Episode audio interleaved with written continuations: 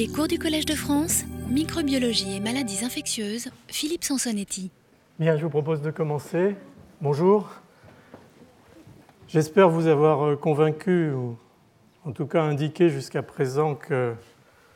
Homo sapiens pouvait éventuellement être euh, rebaptisé euh, Homo microbicus. Ce dont je vais essayer de vous convaincre aujourd'hui, c'est que d'Homo microbicus à Homo obesus, il y a peut-être un petit pas à franchir qui nous sera aidé par le, microbiome. J'ai mis ça sous forme un petit peu caricaturale. Bien entendu, ce qu'on va essayer de discuter plus sérieusement, c'est euh, du rôle du microbiome euh, dans son propre métabolisme, si je puis dire, et ce sera euh, pour très largement le thème de notre invité d'aujourd'hui pour le séminaire, qui est le docteur Marion Leclerc, et je la présenterai plus tard. Et puis, bien entendu, le rôle du microbiome dans l'interface avec la situation de, nutrition et de métabolisme chez l'homme et bien entendu chez l'animal d'expérience lorsqu'on en vient euh, à une approche euh, analytique. Alors, en deux mots, pour revoir un petit peu rapidement ce qu'on a considéré jusqu'à présent, on s'est pas mal intéressé initialement, euh, disons, aux aspects défensifs, si l'on peut dire, du, microbiote et en particulier du microbiote intestinal, le rôle qu'il joue dans la fonction de barrière contre des micro-organismes invasifs, des pathogènes ou des micro-organismes halogènes, on peut aussi, et on l'a vu, euh, considérer euh, la problématique du microbiote sous l'angle immunologique, en particulier euh, dans la maturation du système immunitaire, pris au sens large, à la fois mucosal et, systémique,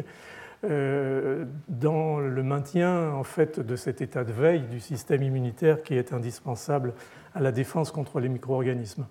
Donc on va s'intéresser cette fois-ci à la partie euh, qui est à droite, là sur la diapositive, euh, qui concerne euh, les fonctions métaboliques de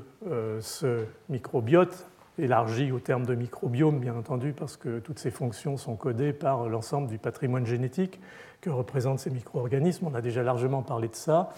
Et comment, finalement, ce métabolisme de ces micro-organismes peut impacter à la fois euh, sur la physiologie, sur l'homéostasie euh, chez l'homme, mais aussi, euh, bien entendu, à l'occasion de ce qu'on pourrait appeler des, dérapages aigus ou chroniques, donner lieu à un impact sur, négatif, pathologique sur le, le, métabolisme humain ou, animal. Donc on va essayer de, de, rester dans cette zone de fonction métabolique. Alors, la première chose à dire, et, je le répète parce que ça va bien entendu conditionner euh, pas mal euh, des éléments qu'on va considérer, en particulier les voies métaboliques, en particulier euh, les métabolites terminaux qui vont éventuellement s'insérer dans, le métabolisme humain. On parle ici bien entendu de la flore microbienne intestinale et en particulier colique car il y a très très peu d'exemples jusqu'à présent euh, d'études sur euh, l'effet nutritionnel, local ou métabolique euh, d'autres microbiotes. Donc on parle de l'intestin, en particulier du côlon, et donc on parle essentiellement d'une flore anaérobie, largement anaérobie, avec de façon très minoritaire, ce qui ne veut pas dire sans importance, un certain nombre de micro-organismes aéro-anaérobies. Donc vous avez déjà ces termes en tête, les firmicutes, qui sont pour l'essentiel des bactéries à grammes positifs, anaérobie, euh, à bas GC, c'est-à-dire avec euh, un pourcentage euh, de, GC faible, et des bactéries qui sont ce qu'on appelle EOS, c'est-à-dire pour l'essentiel extremely oxygen sensitive, c'est-à-dire très très sensibles à l'oxygène, d'où cet écosystème très particulier anaérobie du tube digestif. La grande majorité de ces microbes sont euh, bien entendu, comme on l'a déjà dit, largement incultivables. Et puis, euh, d'autre côté, si on peut dire, euh, de cet arbre phylogénique, on a les bactéroïdes ETS, qui sont pour l'essentiel des bactéries à grammes négatifs, là aussi très largement incultivables et, bien entendu anaérobie et, parfois, pour la plupart, anaérobie stricte. Donc on a quelque chose de, très complexe auquel on, ajoutera euh, très très rapidement euh, un phylum d'archébactéries. Donc si on regarde euh, et on va voir là apparaître un certain nombre des, stars qui vont revenir dans, le propos. Si on regarde la structure de ce microbiote intestinal, qu'on sort un petit peu de ces arbres phylogéniques, on se retrouve donc avec ces bactéroïdétes qui comportent pour l'essentiel, encore une fois, toutes ces bactéries sont, des grammes négatifs à anaérobie. On va parler par exemple de, de, Prévotella et, Xylanobactères qui sont capables de dégrader les, glycanes. Donc on commence à avoir aussi, à partir des, espèces ou des genres, euh, un certain nombre de fonctions qui, se dégagent dans cette euh, problématique de métabolisme et de nutrition. Euh, les, firmicutes qui incluent les ruminococcus, les clostridium, les lactobacilles, dont certains, vous le savez, sont considérés comme des bactéries probiotiques et, et utilisées comme telles. Euh, des eubactéries productrices de butyrate, Fecalibacterium par exemple, ou Rosburia. Donc il y, a, tout doucement, comme je le disais, euh, des, euh, éléments d'information qui apparaissent par rapport au, métabolisme. Les actinobactéries, Collinsella, Bifidobacterium, là aussi on est dans le cadre de souches et éventuellement probiotiques, mais surtout je dirais dans le cadre de micro-organismes pionniers dans la colonisation initiale du tube digestif, et on en reparlera, ça a d'ailleurs été l'objet d'une question la semaine dernière. Et puis sortant de ce monde euh, des anaérobies, euh, des protéobactéries qui sont pour l'essentiel des bactéries aéro-anaérobies, euh, en particulier toute la famille des Escherichia, les Desulfovibrio, Vericomicrobia, Akkermansia, qui est micro-organisme un petit peu vedette dans la mesure, on y reviendra rapidement, où il est capable, euh, du fait euh, d'un équipement en mucinase extrêmement important, de, dégrader les mucines euh, du tube digestif et joue probablement un rôle très très important dans, dans cette homéostasie car les mucines sont très difficiles à dégrader autrement et il faut l'aide là aussi des bactéries pour arriver à, cet effet. Et puis je vous avais dit qu'il y avait un phylum qui était tout à fait intéressant, on y reviendra, qui sont les Euryarchaeota, c'est un phylum euh, qui appartient aux archébactéries et qui contient en particulier euh, un genre euh, qui s'appelle Methanobrevibacter, hein, avec une espèce Methanobrevibacter smithii par exemple, qui est très important parce que ces bactéries sont, essentielles dans le métabolisme final du calcium, du, carbone, excusez-moi, et, la capacité, par exemple, de synthétiser du, du, méthane, du CH4, qui est une fonction qui n'est pas faite par le monde bactérien euh, qui nécessitent donc ces, archébactéries. Donc on est d'emblée, et ce sera un peu aussi euh, le thème de, la présentation de, Marion Leclerc, d'ores et déjà dans une notion de, symbiose dans la symbiose, comme l'indique son titre, c'est-à-dire d'interaction entre ces micro-organismes qui vont produire certains métabolites qui vont être éventuellement utilisés par d'autres micro-organismes pour produire d'autres métabolites et amener à une chaîne trophique euh, complète dont va éventuellement à ce moment-là profiter l'hôte. Alors, si on regarde ça sous un angle un petit peu euh, distancié disons, euh, métagénomique, comme on l'a fait dans, la première leçon, ce qu'on peut dire, c'est que la, compréhension des rapports entre la structure au sens euh, composition de, ce microbiote et, ses fonctions est en train de devenir véritablement un, domaine clé dans, toute cette, recherche. Et au fond, quand on analyse la diversité de ces espèces bactériennes, on, avait, on a jusqu'à présent beaucoup utilisé, euh, je vous avais parlé de toutes ces techniques euh, lors de la première leçon, euh, des, séquences qui sont des séquences variables au sein des gènes, donc au sein de l'ADN codant pour les ARN ribosomio 16S, en tout cas pour, pour les bactéries. ça, ça nous donne au fond euh, lorsque les séquences sont dans euh, un catalogue, et, elles le sont euh, assez largement, ça nous donne une indication en règle générale sur le genre microbien, éventuellement sur l'espèce, mais pas toujours, mais ça ne nous donne qu'un coup de projecteur sur un, fragment très très, très, très limité du, génome du, micro-organisme en question. Et on sait de plus en plus, même si on connaissait la séquence de ce génome, qu'il y a énormément de variations, ce qu'on appelle les pangénomes, c'est-à-dire qu'au sein d'une même espèce, il peut y avoir jusqu'à 10, 20, 30, 40% de génome qui n'est pas commun avec une autre bactérie de la même espèce. Donc on peut, dans ces conditions-là, passer à côté de gènes, donc de fonctions euh, métaboliques euh, très très importantes. Donc si on veut aller plus loin euh, dans l'étude de cette interface entre la structure et la fonction des microbiotes, en particulier intestinal, il faut certainement euh, engager un effort euh, accru au niveau de la génomique en utilisant le séquençage profond. Hein. Vous avez eu le, séminaire de, de Dushko-Ehrlich euh, dans la première leçon et, vous avez vu la différence et, l'importance de ce que peut apporter ce séquençage qui finalement tient compte de l'ensemble de tous les génomes, de tous les micro-organismes présents dans un écosystème donné. Au niveau phénotypique, par l'analyse métabolique de ces consortiums microbiens et en utilisant de plus en plus un peu l'équivalent métabolique de ce qu'on a vu sur le métagénome, ce qu'on appelle la, métabolomique, c'est-à-dire l'introduction d'une analyse à, haut débit par spectrométrie de masse ou technique euh, apparentée euh, d'un certain nombre euh, de dérivés de métabolites dont on va finalement, à partir de la cartographie, éventuellement reconstituer des voies métaboliques ou voir comment les choses évoluent dans des conditions que l'on fait éventuellement expérimentalement variées ou qui varient du fait euh, de conditions auxquelles est exposé l'écosystème. Et puis, quelque chose sur lequel j'insiste toujours beaucoup, parce que ça c'est un peu ma, tradition d'avoir étudié beaucoup la pathogénicité, c'est d'essayer de, rentrer au-delà de ces analyses globales dans une véritable analyse fonctionnelle euh, de euh, cette interface, et en particulier ce qu'on appelle entre guillemets les crosstalks, c'est-à-dire le dialogue moléculaire qui s'établit entre ces micro-organismes et l'hôte, et à partir de ces dialogues moléculaires, essayer de, reconstruire l'ensemble du système.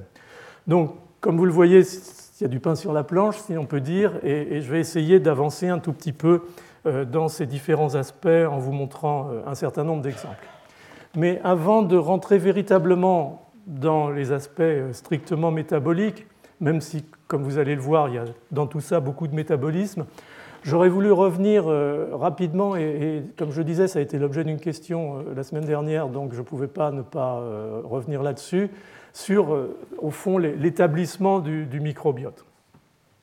Alors, ce que vous savez sans doute, parce que c'est écrit partout, c'est que le fœtus, dans la poche amniotique,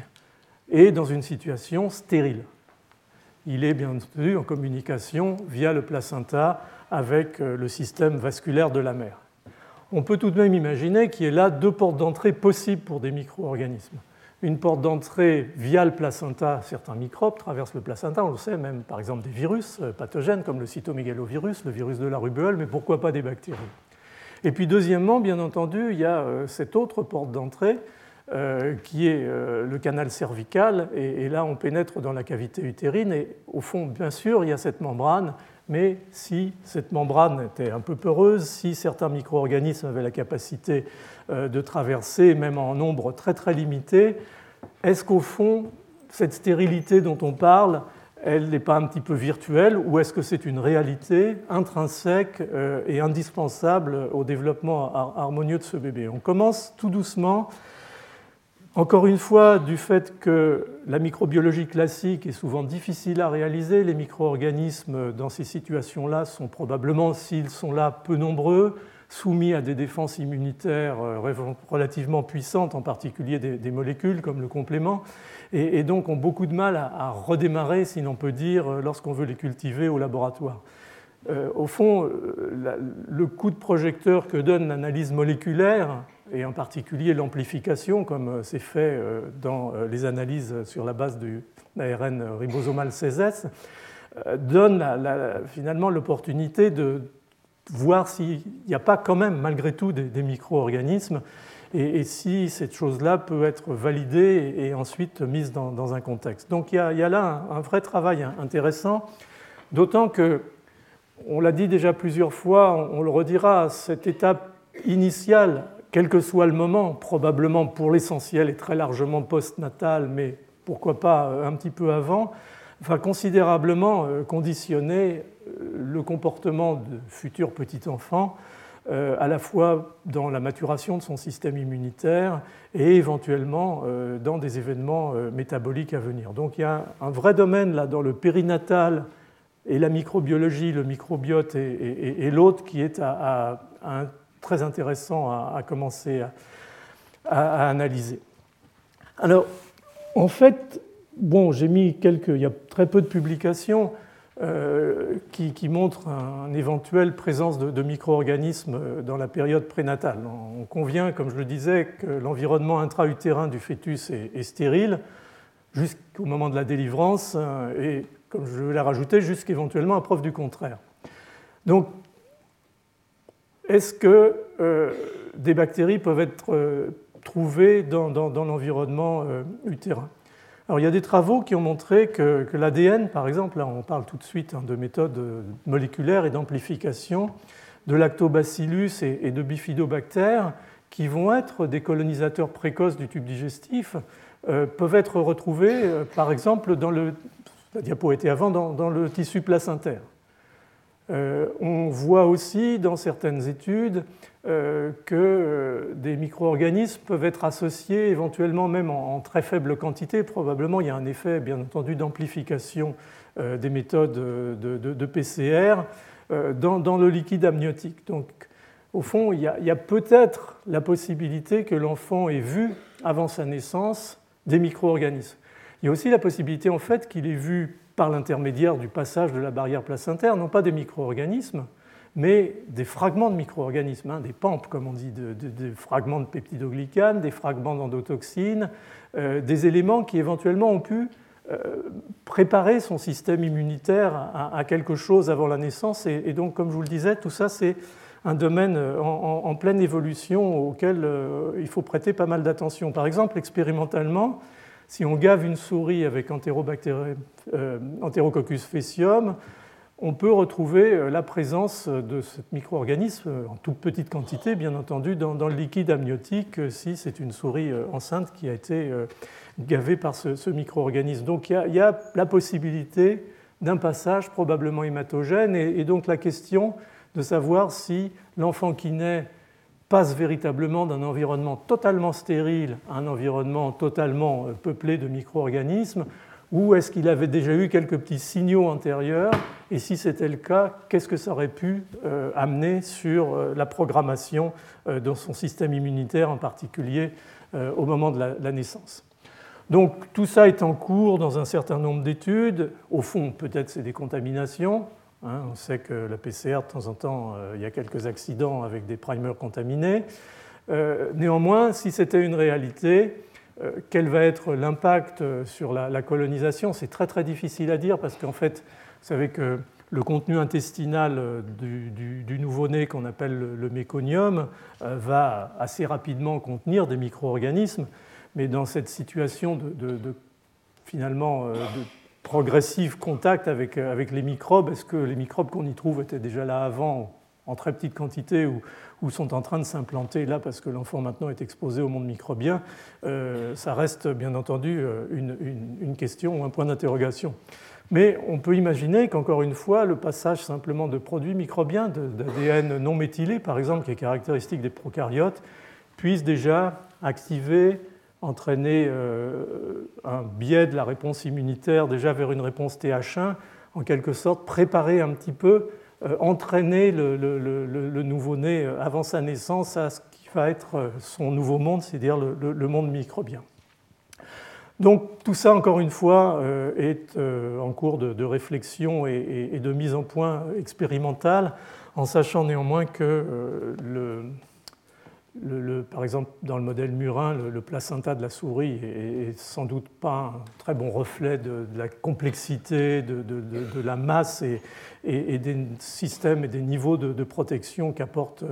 le, placenta humain. Mais bon, tout ça, c'est la limitation, bien entendu, des, modèles expérimentaux.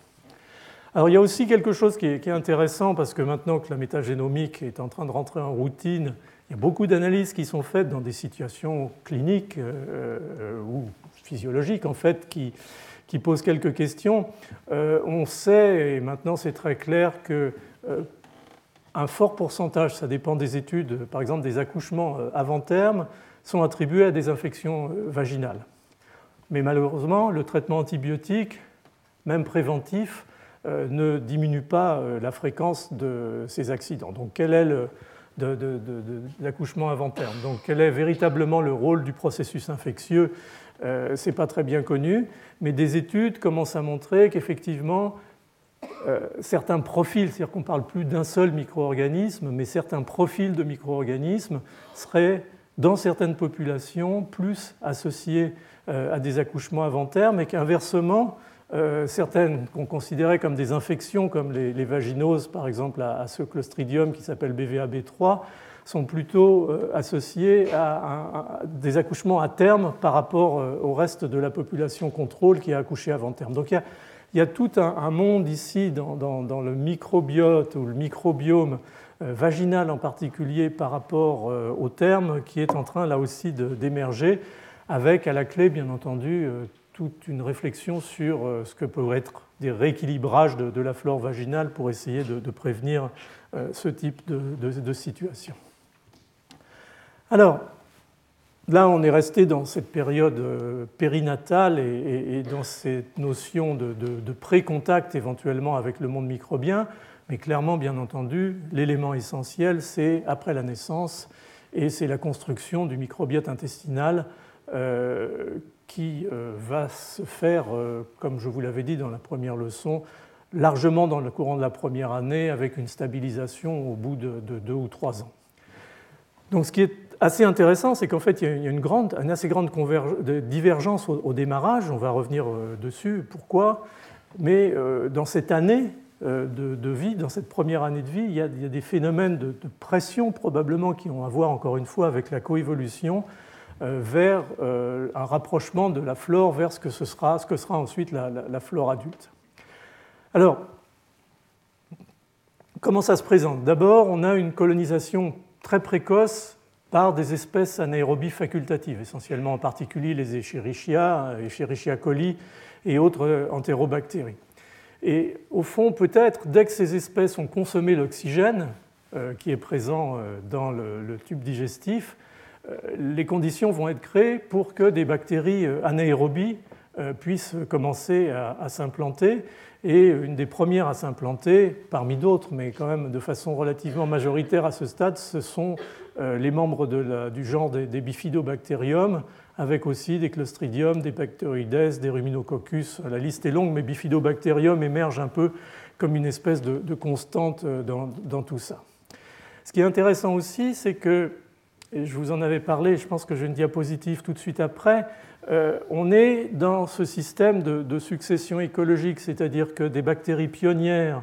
donc qui s'implantent les premières au niveau de l'intestin, vont non seulement, bien entendu, occuper la niche, éventuellement la défendre, mais aussi changer euh, les conditions euh, de, l'environnement, non seulement en termes métaboliques, mais aussi en termes d'expression par les cellules d'un certain nombre de récepteurs. Euh, et ça, c'est le, très joli travail qui avait été fait par le groupe de Jeff Gordon dès 1996, qui a consisté à montrer que une bactérie modèle qui s'appelle Bacteroides theta iota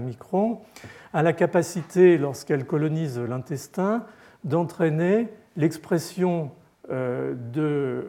d'enzymes euh, des cellules épithéliales intestinales, en particulier de fucosyltransférases, qui vont amener à l'enrichissement des motifs de glycosylation euh, des protéines du glycocalix et,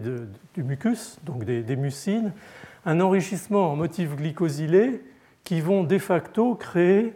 euh, un environnement favorable à l'implantation, à la colonisation, à l'adhésion d'autres micro-organismes, soit parce qu'ils consomment du fucose, soit parce qu'ils ont besoin de ces récepteurs fucosylés pour aller s'associer aux mucines ou à la surface de l'épithélium. Et on peut imaginer que par vagues successives, au fond, euh, ces motifs de glycosylation vont maturer sous la pression euh, de ces micro-organismes et enrichir la, palette d'opportunités euh, pour euh, les micro-organismes successivement s'implanter et, commencer finalement ce, programme de construction de, la flore microbienne de ce, de ce, très jeune enfant. Alors, un micro-organisme particulier sur lequel je viens déjà d'insister, c'est euh, Bifidobacterium. Alors Bifidobacterium, il y en a au moins six espèces qui sont retrouvées euh, dans cette étape précoce, là, dans la première année euh, de, la vie de l'enfant. C'est écrit là, je ne vais pas rentrer dans les détails. C'est un bacille à gramme positif qui porte bien son nom, puisque comme vous le voyez, il est bifide à une extrémité. Ce qui est d'ailleurs une énigme pour les gens qui s'intéressent à la construction du, mur bactérien. Il est proche des actinomycètes, c'est donc un anaérobie strict, et qui a des propriétés, on en entendra sûrement reparler, de fermentation hétérolactique, c'est-à-dire qu'il fermente l'acide lactique associé à de l'acétate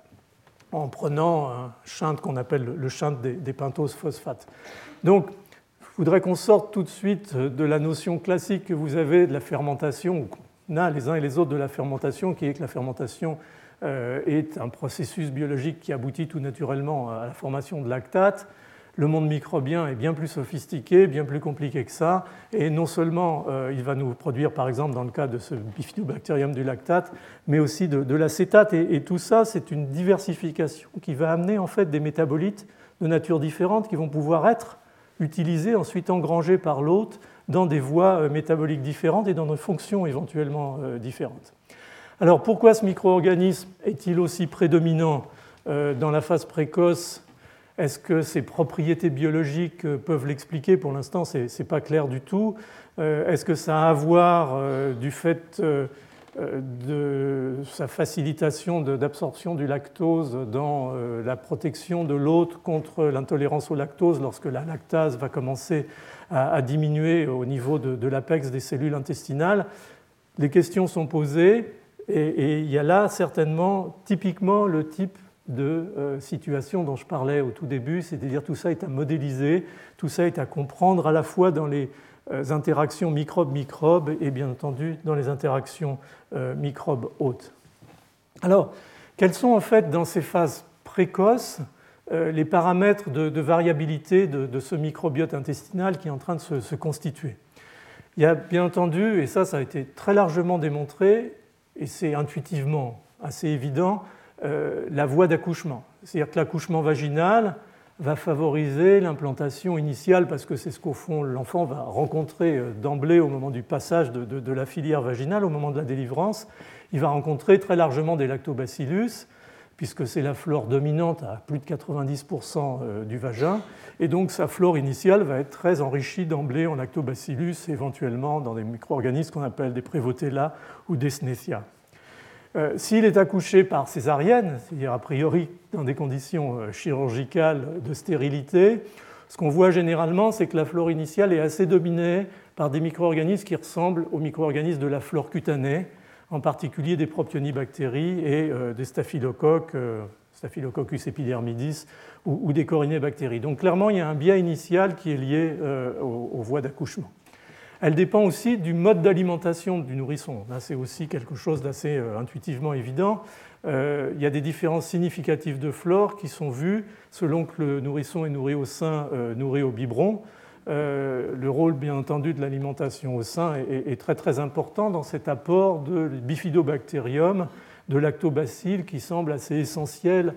à la bonne santé de la muqueuse initiale pour que puisse se faire euh, le processus euh, de colonisation ultérieure dans, de bonnes conditions. Elle dépend aussi bien entendu du niveau d'hygiène et ça, ça pose des questions dont on reparlera la semaine prochaine sur les dysbioses concernant finalement l'impact d'un déséquilibre microbien extrêmement précoce qui s'installerait euh, chez l'enfant. Et c'est une problématique qui se pose bien entendu dans les régions ou dans les pays en voie de développement, mais aussi éventuellement dans nos régions malheureusement, mais ça on n'a pas le temps de rentrer là-dedans, on, en reparlera. La grande question finalement, encore une fois, c'est partant de cette diversité initiale, que l'enfant, encore une fois, soit euh,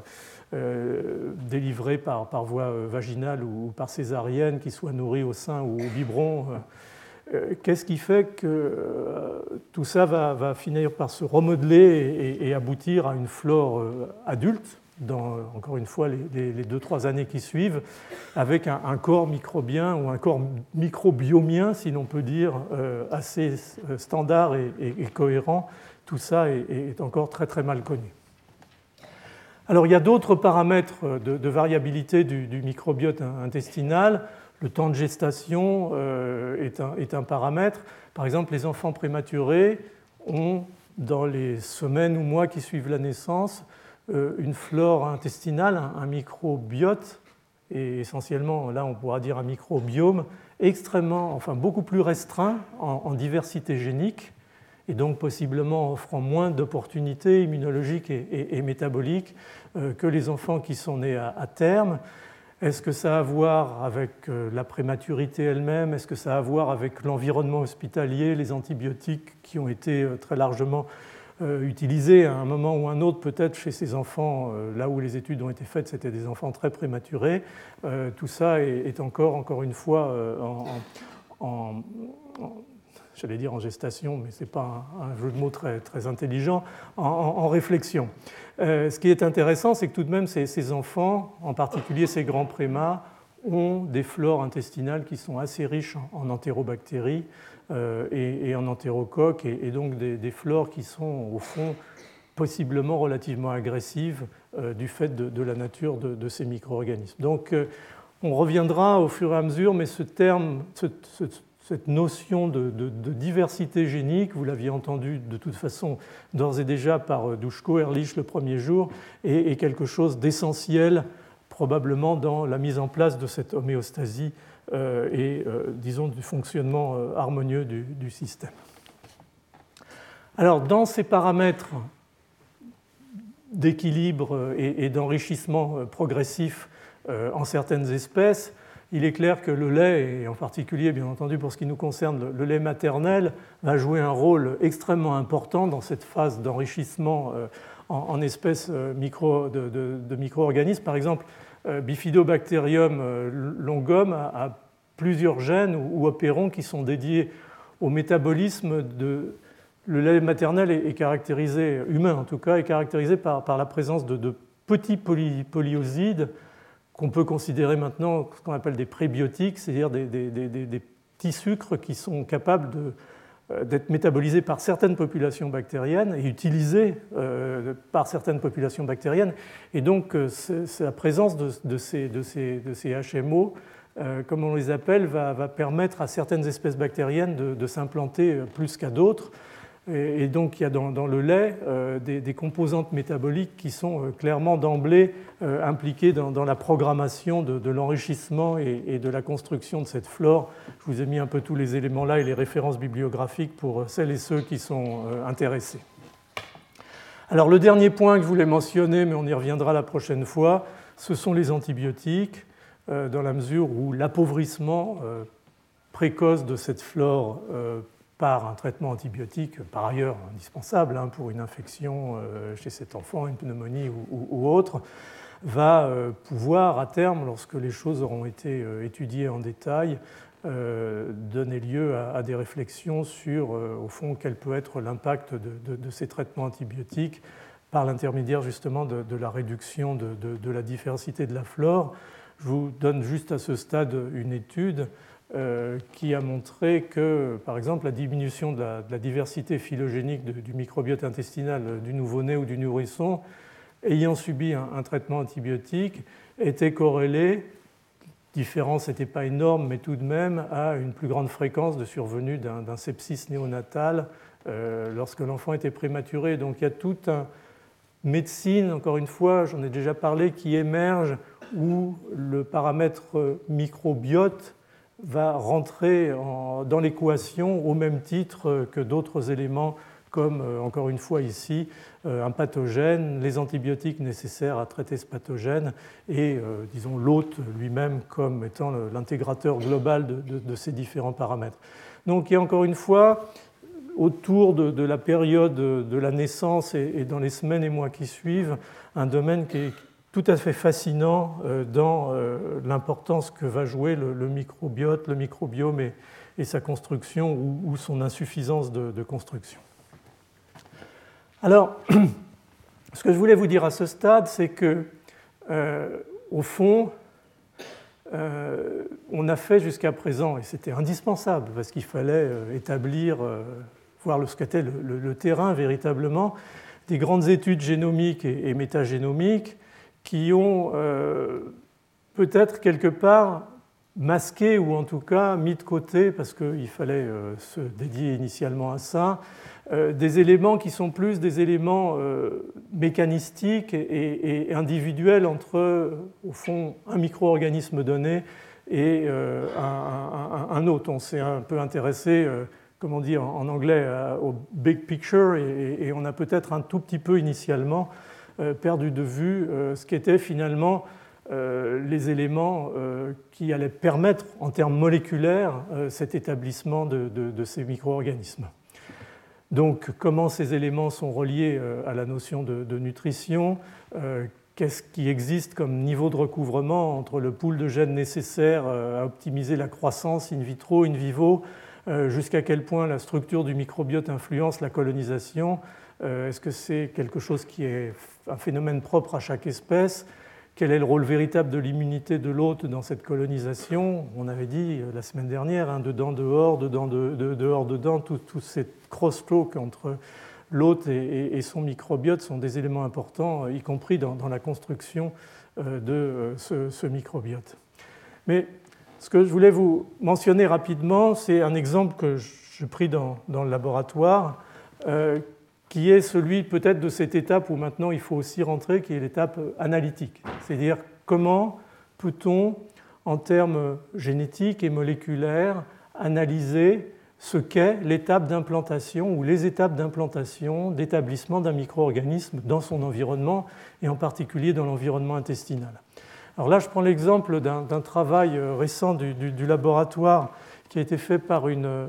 chercheuse postdoctorale qui s'appelle euh, Hélène Licandro-Serro, qui, travaille d'ailleurs qui a été formée à, Dijon en, microbiologie et en génétique des, lactobacilles. Donc on s'est intéressé au, génome de Lactobacillus casei, euh, une souche classique dont le génome est déjà d'ailleurs séquencé, euh, parce qu'on pensait que c'était un bon exemple de ce que pouvait être une étude, au-delà de ce qu'on avait pu faire antérieurement sur l'établissement, la colonisation, l'invasion par un pathogène, de ce que pouvait être l'établissement d'un micro-organisme symbiotique. Donc Lactobacillus casei, c'est un génome d'environ 3 millions de paires de bases, environ 2900 gènes. Euh, sans doute 10 à 20% de ces gènes sont essentiels, c'est-à-dire que si on mutagénise cette souche, on ne pourra jamais avoir euh, ces mutations parce qu'elles sont létales pour le micro-organisme. Et il y a un petit tiers de ces gènes dont, euh, sur la base de la séquence, on ne peut absolument pas prédire la fonction de, la protéine qui vont, qui vont, coder. Il y a en plus un, plasmide ajouté, mais dont la fonction pour l'instant n'est pas très claire. Alors, ce qu'Hélène a fait initialement, euh, en particulier en collaboration avec une chercheuse qui s'appelle Pascal Serror, c'est de mettre en place une méthode de ce qu'on appelle la génétique réverse, c'est-à-dire de pouvoir mutagéniser excusez-moi, de façon globale, gène par gène, si on peut dire, euh, l'ensemble du génome de Lactobacillus casei, qui n'est pas euh, une, mince entreprise. Ce n'est pas une mince entreprise parce que jusqu'à présent, personne n'avait réussi, euh, donc sauf elle, à, mutagéniser ce génome, dans la mesure où lactobacillus a un très bas taux de transformation, a énormément de mal à faire rentrer de, l'ADN dans ce micro-organisme. Les souches sont souvent résistantes aux antibiotiques et il faut bien entendu des marqueurs de résistance de façon à sélectionner euh, l'introduction euh, des plasmides, des transposons qui vont être nécessaires à cette mutagénèse. Et souvent, du fait de l'existence de plasmides euh,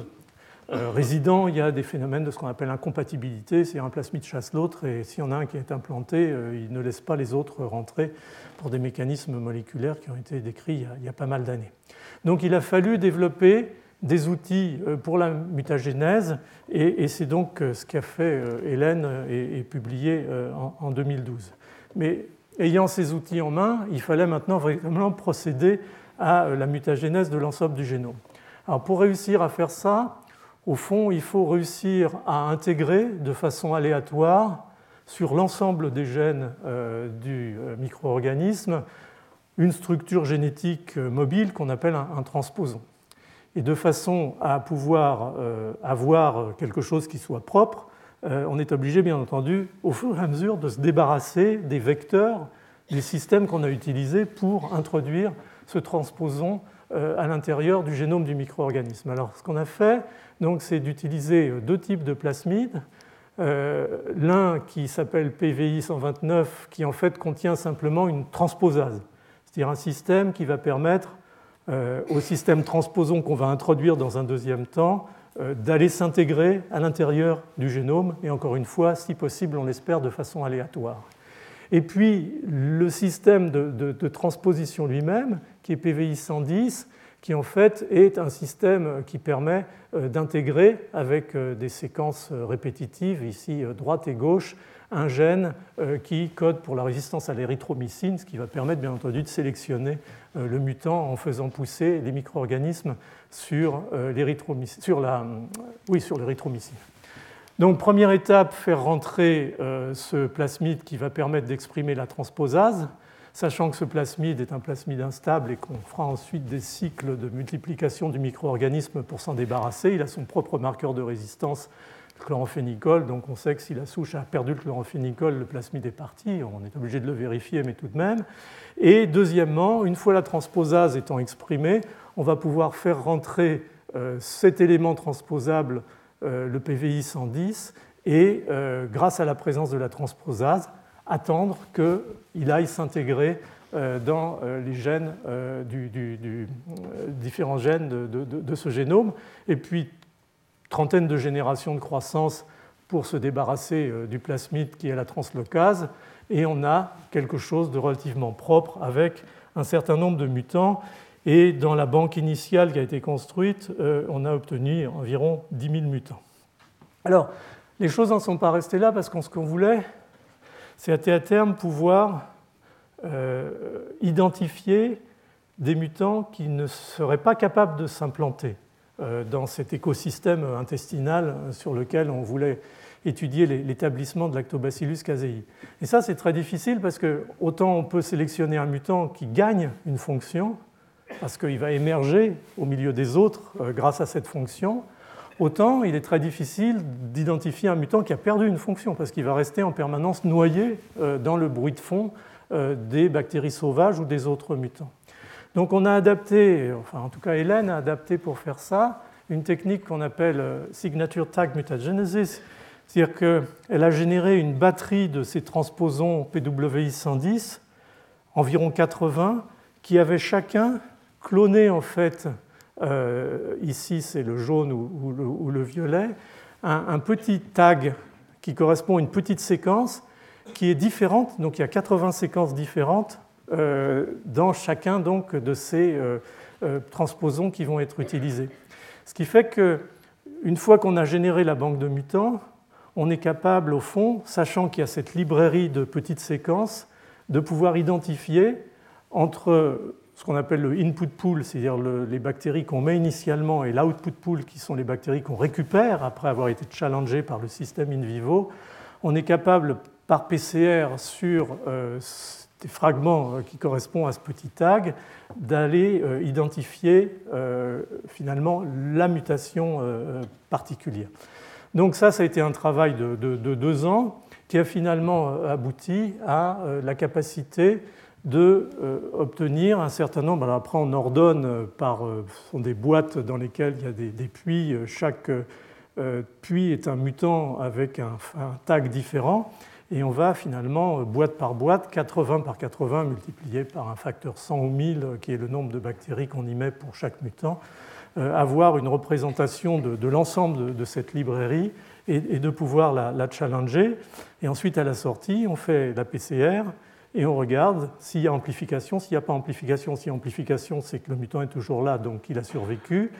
euh, qu'il s'est implanté correctement. S'il n'apparaît pas, après survérification une deuxième fois, c'est qu'il est euh, disparu et donc euh, que la mutation était dans un gène essentiel à l'implantation. Donc on a fait ça dans un modèle dense de lapin, c'est la souris pour des raisons sur lesquelles je n'ai pas le temps de rentrer, aurait un donner trop de pertes stochastiques de, ces euh, mutants. Donc chaque code couleur ici correspond à un mutant différent et une boîte correspond à ce qu'on met euh, à challenger dans une anse. Et donc, encore une fois, on sort et euh, on identifie. Alors,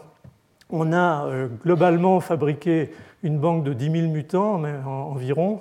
qui ont tous été séquencés à la génopole de, de l'Institut Pasteur, donc un par un, ce qui était du boulot, par une étudiante qui travaille avec euh, Hélène, qui s'appelle, c'est une autre Hélène qui s'appelle Hélène Skornek. Et donc on a pu finalement ensuite éditer cette librairie de mutants et euh, garder environ 1200 mutants qui étaient tous des mutants individuels dans un euh, gène particulier avec en plus quelques mutations qui étaient dans, des zones intergéniques. Et donc à partir de cette banque de 1200 mutants qu'on a pu tester de façon rigoureuse avec cette méthode STM, on a pu sortir finalement un certain nombre de, de micro-organismes mutés qui étaient incapables de s'établir correctement euh, à l'intérieur de cet écosystème qu'on leur avait imposé. Alors la bonne nouvelle, c'était en particulier, vous voyez les, gènes, c'est en bleu et, les mutations, c'est en rouge. On a mutagénisé une grosse partie du génome. Encore une fois, on a loupé bien entendu les gènes vitaux, les gènes essentiels, mais ça c'est comme ça, hein, c'est par définition. Et euh, la répartition est relativement homogène, c'est-à-dire qu'il n'y a pas ce qu'on appelle des hotspots, c'est-à-dire des zones où le transposon irait systématiquement s'intégrer on a véritablement quelque chose qui est assez homogène et, la répartition des transposons est assez identique à la répartition euh, statistique des, gènes sur, ce chromosome. Et donc à partir de là et à partir euh, de la séquence de ces environ 70 mutants euh, qui, 70 mutations qui ont, été identifiées comme empêchant la, colonisation de l'intestin, on a pu identifier un certain nombre de voies qui sont très largement des voies métaboliques, qui sont essentielles à la survie d'un micro-organisme de type lactobacille quand il accède finalement à son environnement intestinal. Alors on a identifié des mutations dans des transporteurs euh, d'acides aminés, on a identifié euh, des mutations dans ces systèmes de, ce qu'on appelle de, sensing euh, transcription, qui sont des systèmes à deux composants. On a identifié des transporteurs de sucre, en particulier le transport du mannose est, vital pour le micro-organisme, pour sa survie. On a montré que la fermentation hétérotrophique, la production de lactate, était essentielle à euh, la survie du micro-organisme euh, euh, dans, l'intestin, ou en tout cas à son établissement. On a montré que la biosynthèse d'acides aminés comme la cystéine et la méthionine, les acides aminés soufrés, était vital aussi pour ces micro-organismes, probablement parce que la cystéine et la méthionine sont des acides aminés toxiques pour l'épithélium intestinal, donc ils sont très rapidement métabolisés par l'autre, ce qui fait que le pool, et on l'a vérifié en métabolomique, euh, d'acides aminés disponibles dans la lumière intestinale est très très faible, pour pas dire nul, ce qui fait que la bactérie doit produire sa propre cystéine et sa propre méthionine pour survivre dans cet environnement intestinal. Et puis quelques mutations intéressantes sur lesquels on travaille actuellement dans la translocation des acides lipoétécoïques et euh, dans la maturation finale du peptidoglycane, donc dans, du mur bactérien. Donc on a finalement ce qu'on rêvait d'avoir, c'est-à-dire euh, une vraie euh, cartographie et une vraie finalement analyse fonctionnelle pangénomique de lactobacilles. Et maintenant on peut travailler à essayer de mieux comprendre justement ces interactions, puisqu'on connaît les gènes et on connaît euh, les fonctions qui sont euh, vitales pour euh, cette survie du, micro-organisme dans la lumière intestinale. Donc c'était juste pour vous montrer que, encore une fois, au-delà de ces approches globales, il va falloir aussi qu'on complète maintenant par des approches qui sont plus des approches analytiques et que la génétique microbienne reprend ses droits, ce qui est une petite satisfaction personnelle. Alors, euh, d'autres groupes font des, choses similaires. Euh, par exemple, Sarkis masmanian, dont je vous ai déjà parlé, avec Bacteroides fragilis, je ne vais pas rentrer dans les, détails de propriétés de Bacteroides fragilis parce qu'on en a déjà parlé, mais qui devient une espèce d'autre micro-organisme modèle euh, de la compréhension de l'interface entre symbiote et, hôte, en particulier dans, l'environnement de, système immunitaire, euh, ce que Sarkis a pu mettre en évidence dans un papier publié euh, récemment euh, dans. Je ne sais pas si la diapo est passée ou non. Oui, c'était là. Donc, a pu montrer qu'il existait un gène qu'il a appelé CCF, en fait, qui permet à Bacteroides fragilis, dans un environnement de souris axénique, donc sans micro-organismes, d'aller coloniser la crypte intestinale et ils sont en train d'essayer de, comprendre quelle est la fonction de, ce gène. Donc on peut regarder les choses de manière globale, mais on peut aussi commencer à les regarder avec l'aide de la génétique pour des niches écologiques très particulières au sein de la niche intestinale. Et en particulier, comme vous le savez, la, crypte est, un lieu qui est important, encore une fois, puisque de la crypte dépend la, la régénération épithéliale. Donc beaucoup de travaux commencent à émerger sur la possibilité d'analyser cette capacité de s'établir et de coloniser le tube digestif. Alors, une autre question qui est essentielle, et puis on finira dans la deuxième partie sur, euh, bien entendu, le, métabolisme à proprement parler et, son interface avec, euh, c'est que le régime alimentaire, même si on pensait initialement que ces flores, ces microbiotes étaient euh, extrêmement résilients en cas de modification et qu'il faille pas mal de temps pour que les choses changent, on s'aperçoit de plus en plus, en tout cas dans les modèles expérimentaux, euh, chez des souris gnotobiotiques, par exemple, qu'on colonise avec une flore humaine, euh, une flore complexe s'établit qui va permettre euh, effectivement de regarder dans ce système un peu humanisé, si l'on peut dire, ce que des différences de régime alimentaire, par exemple, peuvent apporter à l'équilibre de, ce microbiote. Passage d'un régime pauvre en graisse, par exemple, régime végétal un régime riche euh, en graisse et en protides, en carbohydrates, enfin ce que représente par exemple une alimentation occidentale contemporaine. Tout ça sont des biais euh, environnementaux qu'on impose à ces flores pour voir euh, quel est leur degré de résilience ou de modification. Et on voit effectivement des modifications qui accompagnent ces changements de, régime, avec bien entendu des enrichissements dans des populations microbiennes dont, la fonction biologique est de prendre en compte des euh, éléments euh, riches en, fibres végétales, par exemple, ou inversement euh, des éléments riches en graisse, lipase versus cellulase et, des choses comme ça. Donc il y, a, toute une biologie qui est en train de se mettre en place pour analyser l'impact de l'alimentation, on a déjà parlé du lait tout à l'heure, sur cet équilibre et cette diversité des, des flores. Alors, ce qui vaut pour la souris, même humanisée, est-ce que ça vaut véritablement euh, pour l'homme? Ça nécessite bien entendu des, études extrêmement complexes avec énormément de, facteurs confondants. Une façon dont un, groupe euh, italien, en particulier euh, le groupe de, Duccio Cavalieri, a, fonctionné, c'est de prendre vraiment deux populations d'enfants totalement différentes, population d'enfants vivant en Italie et des populations, une population d'enfants vivant en Afrique dans un environnement rural donc deux régimes différents. En Afrique, un régime très riche en, polyosides végétaux euh, et euh, en Italie, bien entendu, euh, des régimes que vous pouvez imaginer dans un pays occidental, et une évidence de différence très nette entre les flores, avec un enrichissement donc, de, bactéroïdes et, en particulier de, de capacité par Prevotella et Xylanobacter d'hydrolyser et de dégrader euh, les sucres végétaux complexes. Et de l'autre côté, euh, chez les Italiens, un marqueur intéressant qui était euh, la présence beaucoup plus importante d'entérobactéries, en particulier d'Escherichia. Donc il y a un début d'analyse en fait, de, correspondance qui se fait et qui commence à avoir du sens entre le type alimentaire et l'impact que ça a sur les équilibres des flores euh, euh, en présence. Alors, donc la deuxième partie de cette présentation, ce sera vraiment de rentrer sur les, fonctions digestives et métaboliques euh, de, cet organe hein, microbiote dont on a déjà parlé.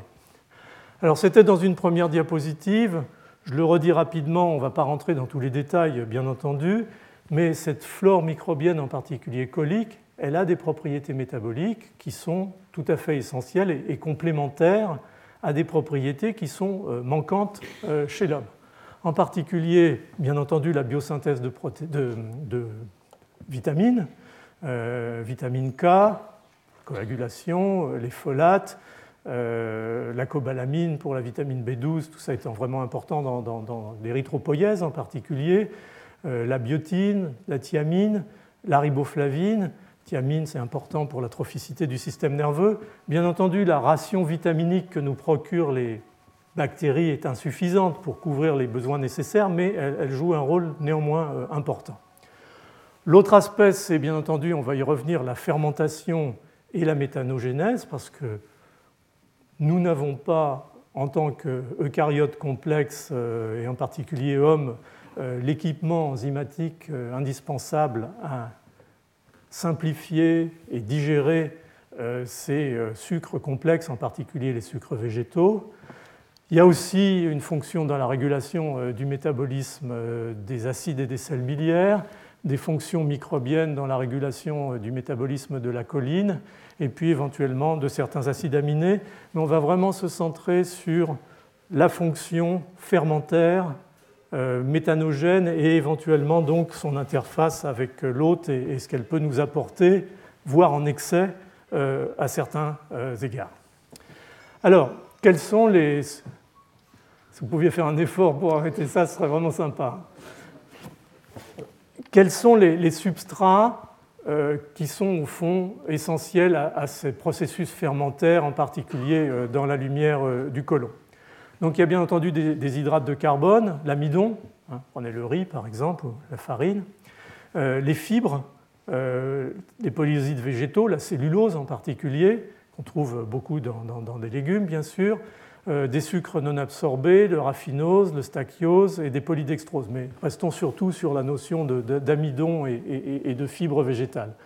Des protéines aussi vont alimenter éventuellement, qu'elles soient alimentaires ou endogènes, comme les enzymes pancréatiques ces voies qui vont aboutir à la fermentation, et puis d'autres euh, protéines, d'autres sucres complexes comme les, glycoprotéines, on a parlé des mucines par exemple, qui sont dégradées par les enzymes des, bactéries intestinales et, des mucopolyosides.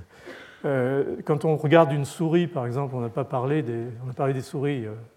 sans, flore, des souris axéniques, leur intestin est gorgé de mucines euh, avec des sécomes qui sont extrêmement volumineux parce qu'il n'y a pas la flore intestinale pour les, digérer et les dégrader, donc elles continuent à en fabriquer et ça, s'accumule. Donc il y a une vraie fonction, encore une fois, est apparue très vite en comparant les, souris euh, sans germes, les souris euh, axéniques aux souris conventionnelles, qui, fait du sens. Alors, très rapidement sur le métabolisme de ces micro-organismes, parce que Marion vous en parlera. Encore une fois, il ne faut pas voir uniquement tout ça en, fermentation purement euh, productrice euh, de lactate, comme montré sur cette diapositive de base, mais en des phénomènes beaucoup plus complexes, en particulier par exemple la dégradation de, la cellulose, qui va amener, suite à la fonction des cellulases et à l'entrée euh, des sucres qui vont être produits simplifiés dans le cycle fermentaire, à la production d'un certain nombre euh, de, métabolites terminaux euh, qui sont en particulier ce qu'on appelle des acides gras volatiles ou des acides gras à chaîne légère, short chain fatty acids en anglais, on garde maintenant un petit peu ce, sigle, euh, qui sont l'acide acétique, l'acide propionique, l'acide butyrique, et puis éventuellement à côté de ça le lactate, et je vous ai mis là en bas la structure de, la molécule de ces acides acétiques propioniques et, butyriques. Donc ça, c'est ce que finalement va produire très largement cette flore intestinale par ces processus de fermentation, encore une fois en plus du, lactate, et qui va servir à la fois probablement aux équilibres de ces flores elles-mêmes, mais aussi euh, avoir un impact sur l'hôte. Donc je pense que je vais vous passer euh, les schémas et, simplifier simplement en, disant qu'on part des carbohydrates complexes,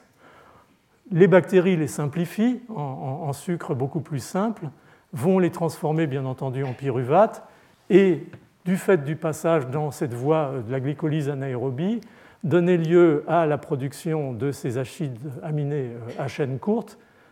en gros en moyenne 60% d'acétate, 20% de propionate, 20% de butyrate, ou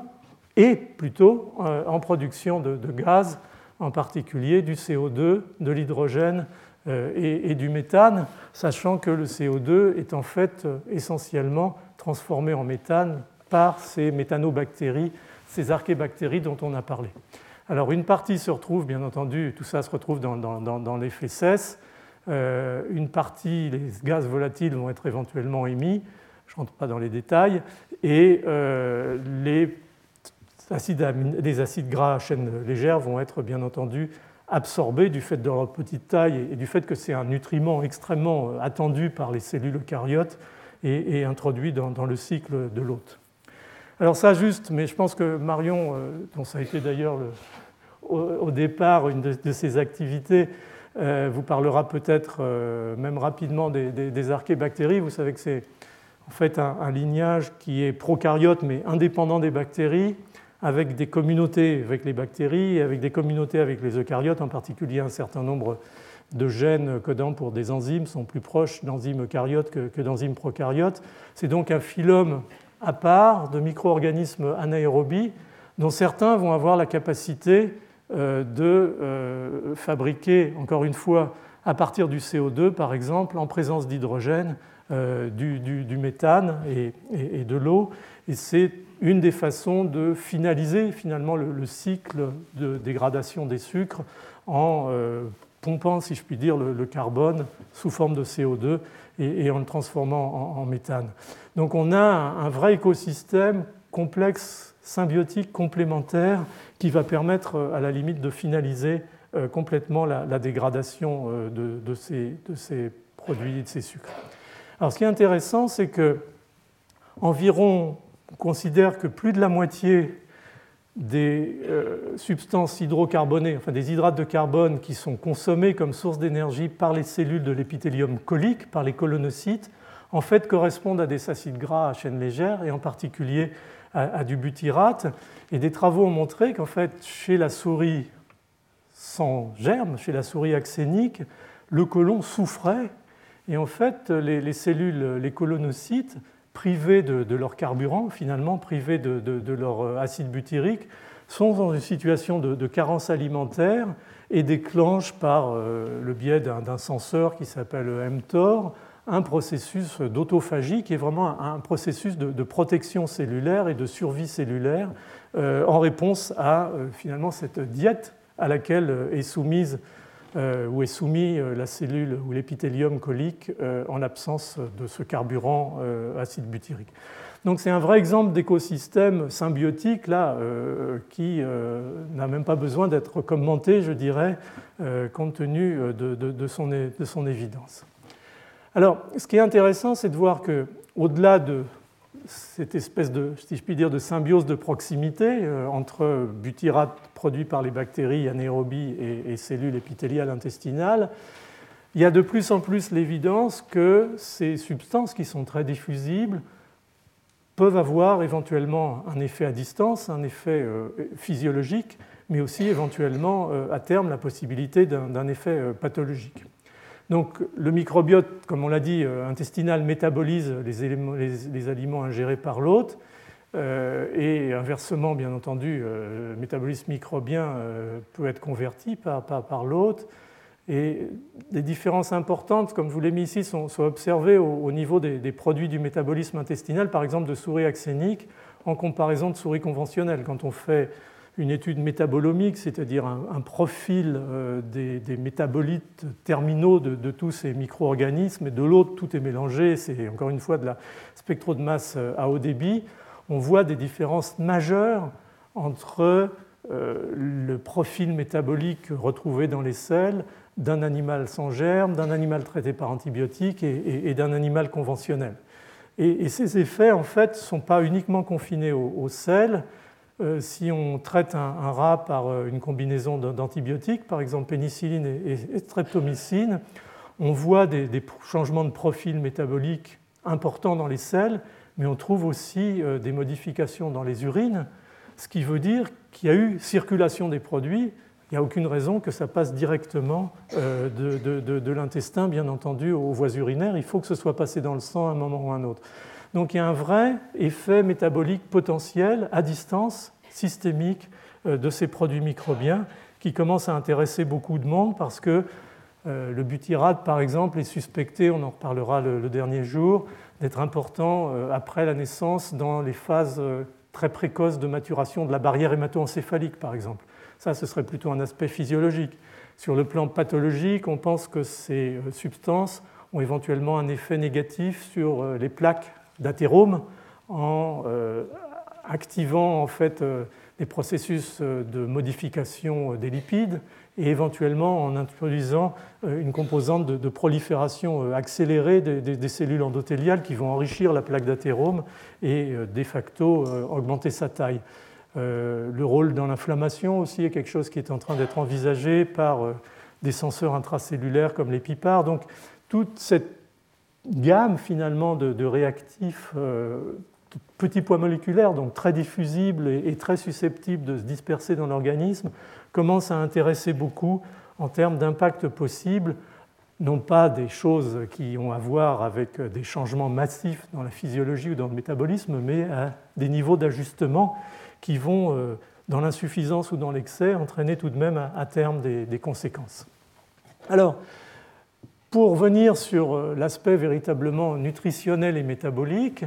euh, encore une fois, comme pour le système immunitaire, ce sont vraiment les animaux axéniques, en particulier les souris, mais aussi les rats, qui ont mis un peu la, puce à l'oreille, si on peut dire, c'est un troisième animal, euh, qui sur véritablement le, rôle de cette flore euh, dans, ce secteur. Par exemple, tout le monde savait que les souris axéniques avaient un poids, en règle générale, à l'âge adulte inférieur de 30% en comparaison des souris conventionnelles et qu'elle nécessitait de ce fait une, ration alimentaire supplémentaire de façon à s'équilibrer avec, euh, avec les souris conventionnelles. Elle présente un développement vasculaire insuffisant, on l'a déjà dit, des activités enzymatiques digestives qui sont réduites. Il y a une vraie pression du microbiote, non seulement sur la maturation du système immunitaire, mais aussi sur la maturation, la différenciation terminale des cellules épithéliales et en particulier des entérocytes. Et puis, comme on le voit quand on, dissèque ces souris axéniques, elles ont une paroi intestinale qui est, extrêmement fragile, euh, très peu épaisse, euh, donc un certain nombre, encore une fois, de, caractéristiques qui, signent le rôle qu'a le microbiote euh, dans le développement final de, ces animaux. Alors, j'ai retrouvé une observation pionnière, ce que j'appelle pionnière, parce qu'en fait, elle est, qui est assez peu citée, mais qui, je pense, a quand même dû probablement euh, allumer une petite lumière chez, pas mal des, chercheurs qui, s'intéressent à ces aspects-là à l'heure actuelle. Ça a été publié euh, au tout début des années 80. Euh, c'est un, chercheur qui en fait étudiait des, rats, stars, axéniques, et en fait montrait que ces rats excrétaient 87%, quasiment 100% plus de calories dans leurs fesses que, des rats conventionnels, ce qui était vraiment bizarre. Donc sans flore, le, rat perd des calories, euh, élimine euh, des euh, substances caloriques. Et cette perte compensée, bien sûr, par une augmentation des apports alimentaires. Donc, les, rats axéniques, au fond, à la fois sans doute perdent, sont incapables de fixer, mais aussi sont incapables d'extraire des calories de la ration alimentaire qu'on leur donne. Et tout ça s'est vraiment euh, cristallisé, je dirais, par un papier qui est sorti euh, ou qui a été publié en 2004 par euh, un, chercheur suédois, Frederick Backhead, qui était à ce moment-là en, stage postdoctoral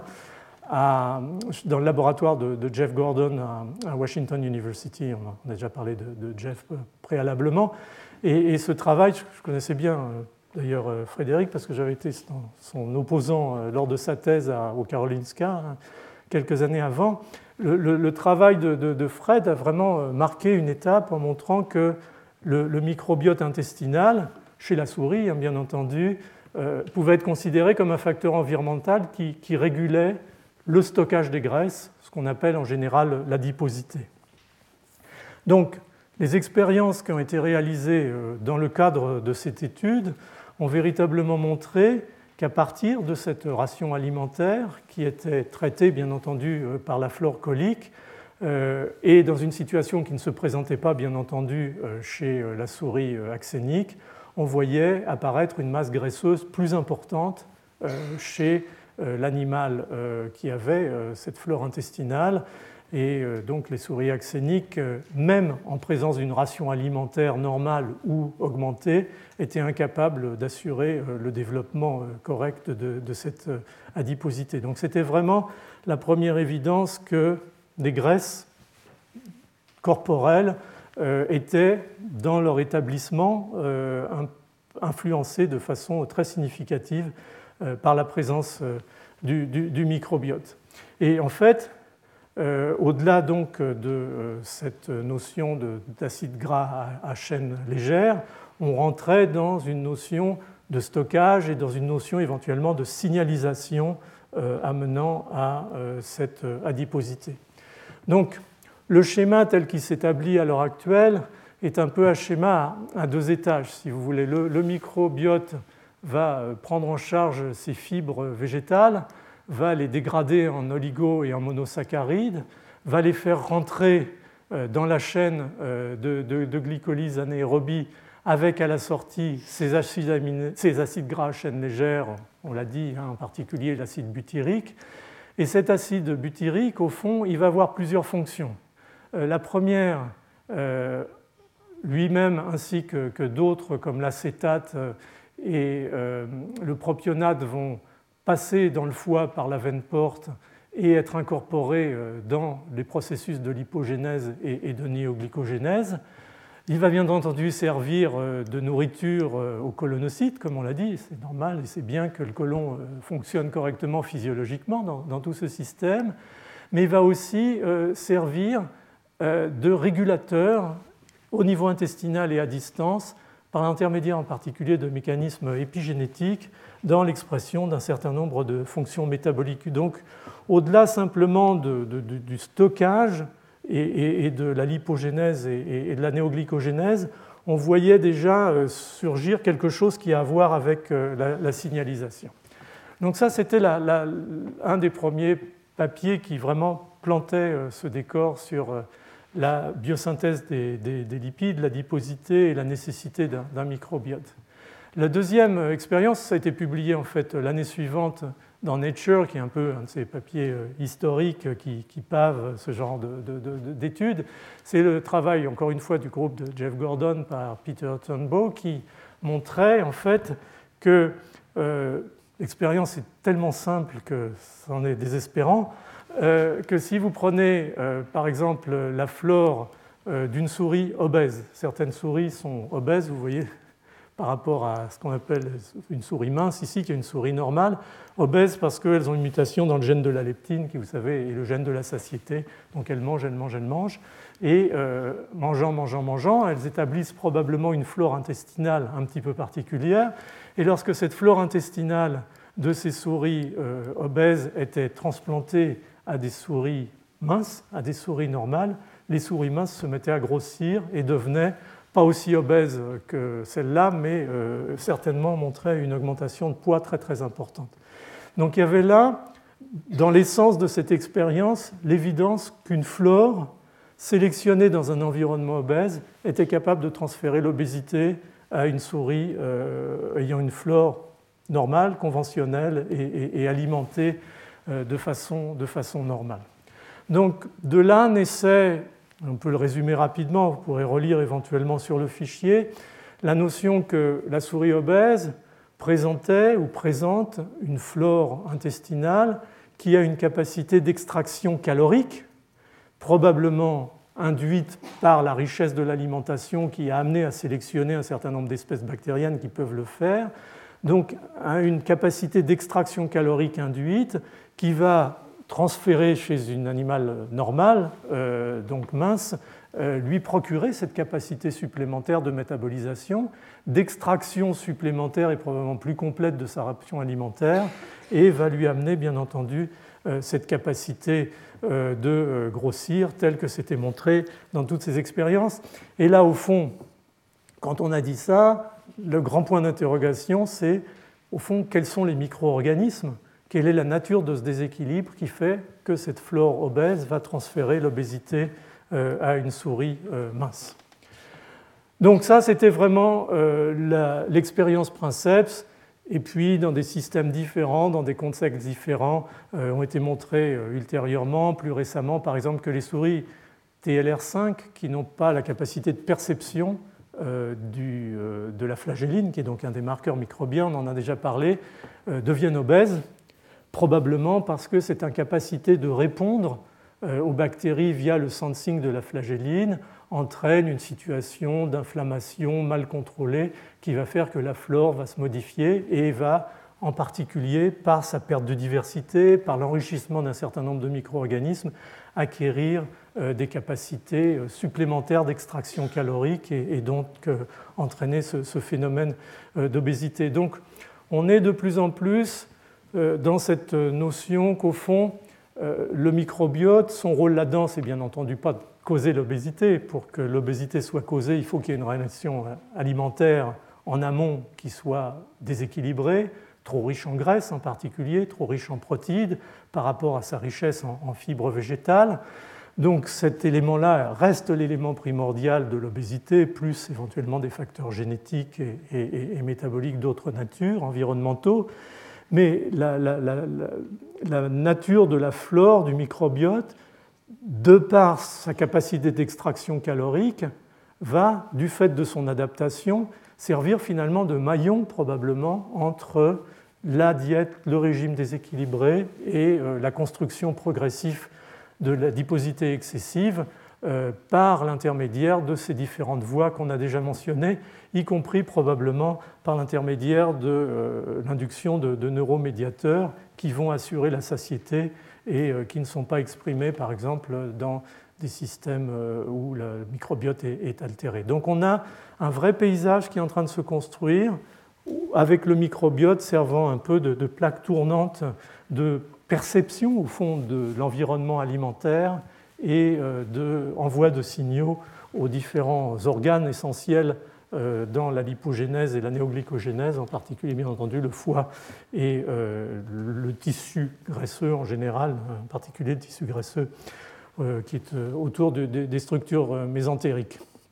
Alors, la question à un million de dollars ou d'euros, c'est au fond tous ces travaux qui ont été faits chez la souris, qui sont tout à fait convaincants, publiés dans les meilleurs journaux et, confirmés sous une forme ou sous une autre. Est-ce que ces données sont valables chez l'homme? Euh, Est-ce qu'on peut euh, finalement euh, aller de la souris à l'homme sans se poser trop de questions? Alors pour l'instant, les études qui ont été faites sur la structure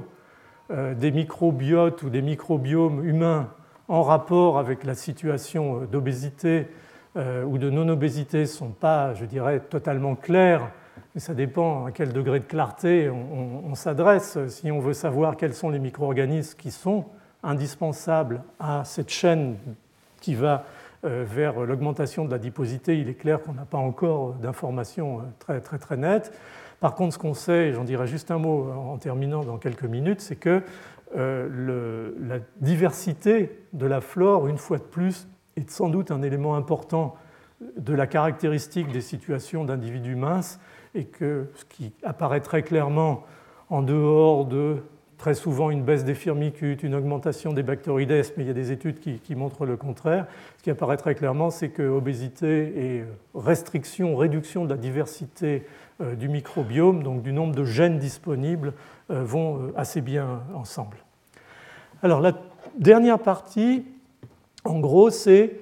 cette histoire d'extraction euh, calorique par la flore intestinale en relais finalement entre l'alimentation et le régime alimentaire et le métabolisme de l'hôte. Est-ce que c'est la cause unique de l'obésité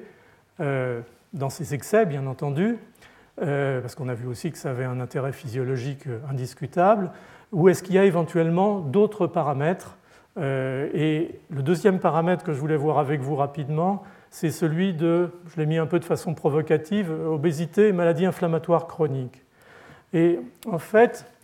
ce qu'on voit, c'est que souvent l'obésité en fait n'est pas isolée, elle peut s'inscrire chez certains individus dans un tableau beaucoup plus complexe, qui est un tableau de ce qu'on appelle le syndrome métabolique, c'est-à-dire qu'outre l'obésité, il y a des désordres de l'homéostasie du glucose, euh, une augmentation de la glycémie à jeun, donc les signes de, survenue d'un diabète de type 2. Euh, la caractéristique de tout ça, physiopathologiquement, étant la résistance à l'insuline. Donc plus on résiste à l'insuline, moins on a l'anabolisme de l'insuline, plus on mange de sucre, plus on grossit. Euh, et puis des désordres de l'homéostasie des lipides, des dyslipidémies et donc toutes les complications cardiovasculaires qui vont avec y compris des complications hépatiques avec une stéatose et éventuellement à terme une altération très, importante des fonctions hépatiques. Donc c'est parfois quelque chose de plus global et qui ressemble un petit peu à ce qu'on peut voir dans certaines pathologies euh, inflammatoires. Et au fond, ce qu'ont vu très rapidement certains auteurs, en particulier un chercheur français avec qui je, travaille et, discute beaucoup, qui est Rémi Burcelin à Toulouse, euh, l'idée que au fond, l'obésité était peut-être liée aussi à, encore une fois, au-delà des, aspects d'excès nutritionnel ou de déséquilibre nutritionnel, à une pathologie inflammatoire globale, systémique, liée à une perméabilité de la barrière intestinale à des facteurs microbiens, en particulier à de l'endotoxine. On a déjà parlé de l'endotoxine, qui est naturellement contenue dans la lumière intestinale et qui, même en toute petite quantité, passant dans la circulation, créerait ce qu'on appelle une endotoxinémie métabolique ou physiologique qui va avoir bien entendu un impact sur les tissus à distance, y compris sur le foie, sur les tissus gras, euh, graisseux et éventuellement sur, sur d'autres organes, en particulier sur le système cardiovasculaire. Et il s'est donc construit euh, peu à peu un, modèle dans lequel probablement le régime déséquilibré, en particulier l'excès de graisse, altère la fonction de barrière de l'épithélium intestinal, pas de façon majeure bien entendu, mais petitement, mais de façon très chronique, et va amener ce filtrage euh, d'endotoxines et voire d'autres produits microbiens qui vont être bien tolérés globalement au jour le jour, mais qui vont peu à peu changer le niveau d'ajustage des systèmes de régulation, à la fois du système immunitaire, donc une espèce de pathologie inflammatoire chronique, et en même temps euh, d'un certain nombre de systèmes euh, impliqués dans la régulation globale du, du métabolisme. Et euh, un travail, enfin des, travaux euh, se sont euh, accumulés au niveau expérimental ces temps derniers, auquel d'ailleurs j'ai eu le plaisir de, collaborer avec, avec Rémi Burselin, mais un travail, je dirais, très, très, très joli et, très encourageant sur, sur, la compréhension de ces processus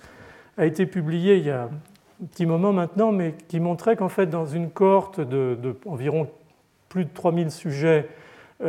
qui étaient suivis régulièrement euh, pour euh, la survenue, au fond, dans leur vie, euh, d'un diabète de type 2, d'une obésité, enfin, toutes les complications qu'on a mentionnées antérieurement. En fait, le seul biomarqueur précoce qui permettait d'anticiper sur la survenue de ces désordres métaboliques, c'était la présence de ce qu'on appelle, encore une fois maintenant, une endotoxinémie métabolique, c'est-à-dire que cette endotoxine circulante qu'on peut repérer soit directement en la dosant, ce qui n'est pas toujours facile, soit en repérant le matériel euh, bactérien qui s'y associe, parce qu'il y a aussi de l'ADN qui circule, qui marque en fait la translocation de ces bactéries ou de ces produits bactériens à travers la barrière intestinale qui, fuit en fait euh, un tout petit peu. Euh, tout ça montrait en fait que le seul biomarqueur qui permettait d'anticiper la survenue de, ce type de pathologie, c'était une endotoxémie de faible niveau mais, mais, chronique. Et de là, un certain nombre de travaux qui commencent à essayer de corréler ça avec les flores intestinales telles qu'elles sont. Faecalibacterium prosnitzi, par exemple, qui est une bactérie connue pour ses propriétés anti-inflammatoires, euh, qui est absente, par exemple, chez les patients qui ont une maladie de Crohn, semble éventuellement, quand elle est présente dans les selles, euh, dans le microbiote, avoir un, rôle qui pourrait atténuer ce phénomène d'altération de la barrière épithéliale et du passage. Donc il y a toute une notion maintenant de, encore une fois, obésité, maladie inflammatoire, qui euh, aurait à voir avec, dépendant du régime et dépendant des déséquilibres du régime, un dysfonctionnement des mécanismes moléculaires euh, qui assurent l'étanchéité de la barrière intestinale,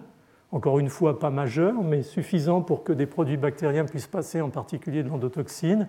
et qu'au fond, la circulation de l'endotoxine, même à bas niveau, même si au jour le jour elle n'est pas notable dans des perceptions de symptômes particuliers, va peu à peu construire cette situation d'inflammation encore un peu physiologique, mais déjà commençant à être euh, aussi pathologique, et, tous les désordres, tous les, problèmes de signalisation euh, que ça peut impliquer. Donc je ne rentre pas dans les détails, tout ça est sur les diapositives résumées et, synthétisées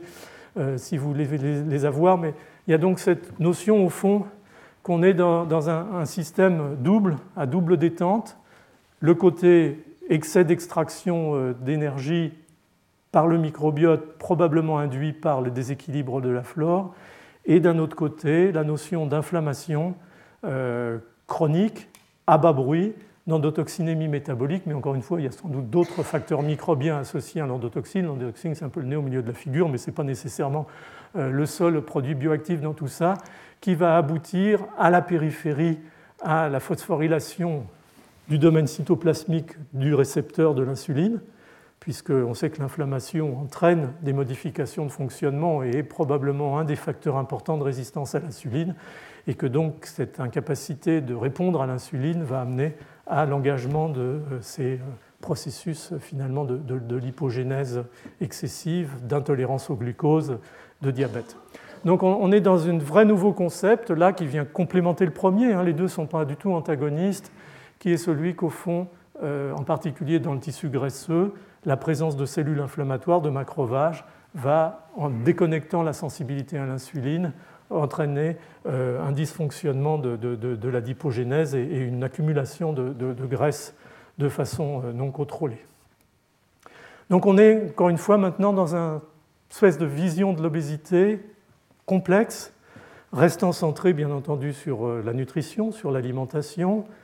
compliqué éventuellement par euh, des différences génétiques entre les individus, mais surtout ce nouveau bloc qui est apparu dans la physiopathologie, qui est centré à la fois sur euh, les capacités d'extraction calorique de la flore et sur la possibilité, encore une fois, de, troubles de la barrière intestinale et d'inflammation entraînant la résistance à l'insuline. Alors, dernier point qui est un peu, sont un peu les nouvelles frontières qu'on étudie d'ailleurs dans, le laboratoire avec une chercheuse postdoctorale qui s'appelle Asma Tazi, qui est est-ce que le microbiote aussi a la capacité de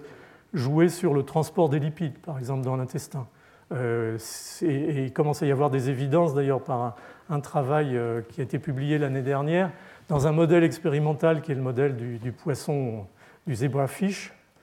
euh, du fait que la présence du microbiote et même certaines bactéries en particulier facilitent le transport euh, des lipides depuis la lumière intestinale lorsqu'ils ont été euh, simplifiés par la lipase pancréatique. Ils subissent une simplification, en particulier en acides gras, en monodiglycérides, à partir des triglycérides initiaux. Ils sont pris, capturés par les cellules de l'épithélium intestinal ils sont réestérifiés dans le Golgi, euh, dans le réticule endoplasmique et, sécrétés du côté basal sous forme de triglycérides, ce qu'on appelle les kilomicrons. Et, donc tout ce processus semble être accéléré ou accentué en tout cas par la présence d'un microbiote. Les vésicules lipidiques sont plus grosses, plus denses, on en retrouve plus, y compris dans le foie. Donc il y a un, vrai effet sur le transport des lipides qui est euh, une des nouvelles éléments ou un des nouveaux éléments dans, la compréhension de, cette interface avec euh, le microbiote. Donc le, dernier élément, la dernière diapositive, en fait, je l'ai emprunté à Douchko et, aux travaux qui ont été faits par l'intermédiaire de MetaHit et d'un programme qui est soutenu par, par l'ANR, par l'Agence nationale de la recherche, qui s'appelle MicroObase, qui montre au fond qu'on est peut-être là effectivement dans un concept assez complexe, euh, mais que quand on regarde sur des sujets véritablement maintenant, et pas uniquement dans des modèles expérimentaux, on voit, commence à voir apparaître la nature de cette complexité. Par exemple, chez des sujets danois obèses, euh, c'est le travail qui a été fait par euh, Pedersen et c'est inclus dans, cette étude globale que, mènent Douchko et ses collaborateurs. Euh, les individus qui ont, encore une fois, comme je disais tout à l'heure, une restriction de la diversité et du nombre de gènes et de la diversité génique de leur microbiome ont plus de capacité à gagner du poids avec le temps que d'autres individus et ils présentent un, complexe, un concept contexte excusez-moi, inflammatoire plus, plus marqué avec un, nombre plus élevé de, facteurs de comorbidité. Donc euh, plus le microbiome est contraint, restreint, plus, si vous voulez, la situation d'obésité et de cette espèce d'interface obésité-inflammation chronique est élevée. Et en gros, même chose euh, pour euh, l'étude qui a été faite sur des sujets français obèses, c'est l'étude de, Karine Clément à Pitié-Salpêtrière à Paris, enfin, sur une cohorte d'individus obèses qui sont suivis. Il y a un contexte inflammatoire plus marqué euh, chez les individus qui ont encore une fois une diversité plus restreinte. Il y a plus de facteurs de comorbidité. Il y a une plus mauvaise réponse à la restriction calorique en, termes de poids, de diminution d'adiposité, d'amélioration d'impression générale et aussi bien sûr des petits symptômes d'inflammation ainsi que des paramètres biologiques. Donc pour l'instant ce qui émerge vraiment, et peut-être euh, Marion en dira deux mots aussi, c'est cette notion de nécessité d'une diversité microbienne de façon probablement à mieux gérer les situations euh, et euh, c'est le cas très clairement dans cette interface nutrition, régime alimentaire, microbiote et, métabolisme de l'hôte. Alors ma dernière diapositive, c'est juste pour dire que peut-être il faut revenir de temps en temps aussi au, modèle. J'ai beaucoup je dirais presque d'affection pour un, jeune chercheur français très très brillant qui s'appelle François Lelier, qui, qui travaille à, à, Lyon, qui est un généticien de la drosophile. Et au fond, vous savez, on a déjà souvent parlé dans ces cours que les modèles simplifiés, on vient juste de parler du poisson, euh, peuvent apporter euh, des informations importantes, même concernant les mammifères, dans la mesure où les, voies importantes de signalisation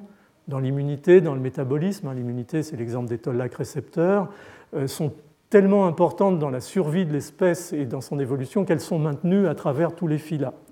Et ce qu'a montré euh, François dans un papier euh, publié il y a deux ans maintenant dans Cell Métabolisme, c'est qu'en fait, le microbiote, qui est un microbiote assez simple chez la drosophile, avec beaucoup d'actinobactéries, en particulier genre Bifidobacterium, la présence de ce microbiote était important pour les étapes précoces de maturation et de développement de la larve, qui va amener bien entendu à la mouche. Et ce que montrait en fait, euh, François, dans ce papier, c'est que quand vous mettez cet animal dans son cycle larvaire, euh, puis euh, allant vers la, mouche adulte, dans des conditions de restriction alimentaire, l'activation de la voie mTOR amenait un système ou un, élément de, restriction calorique qui en fait explique la petite taille et probablement dans un certain mesure le retard développemental de cet animal.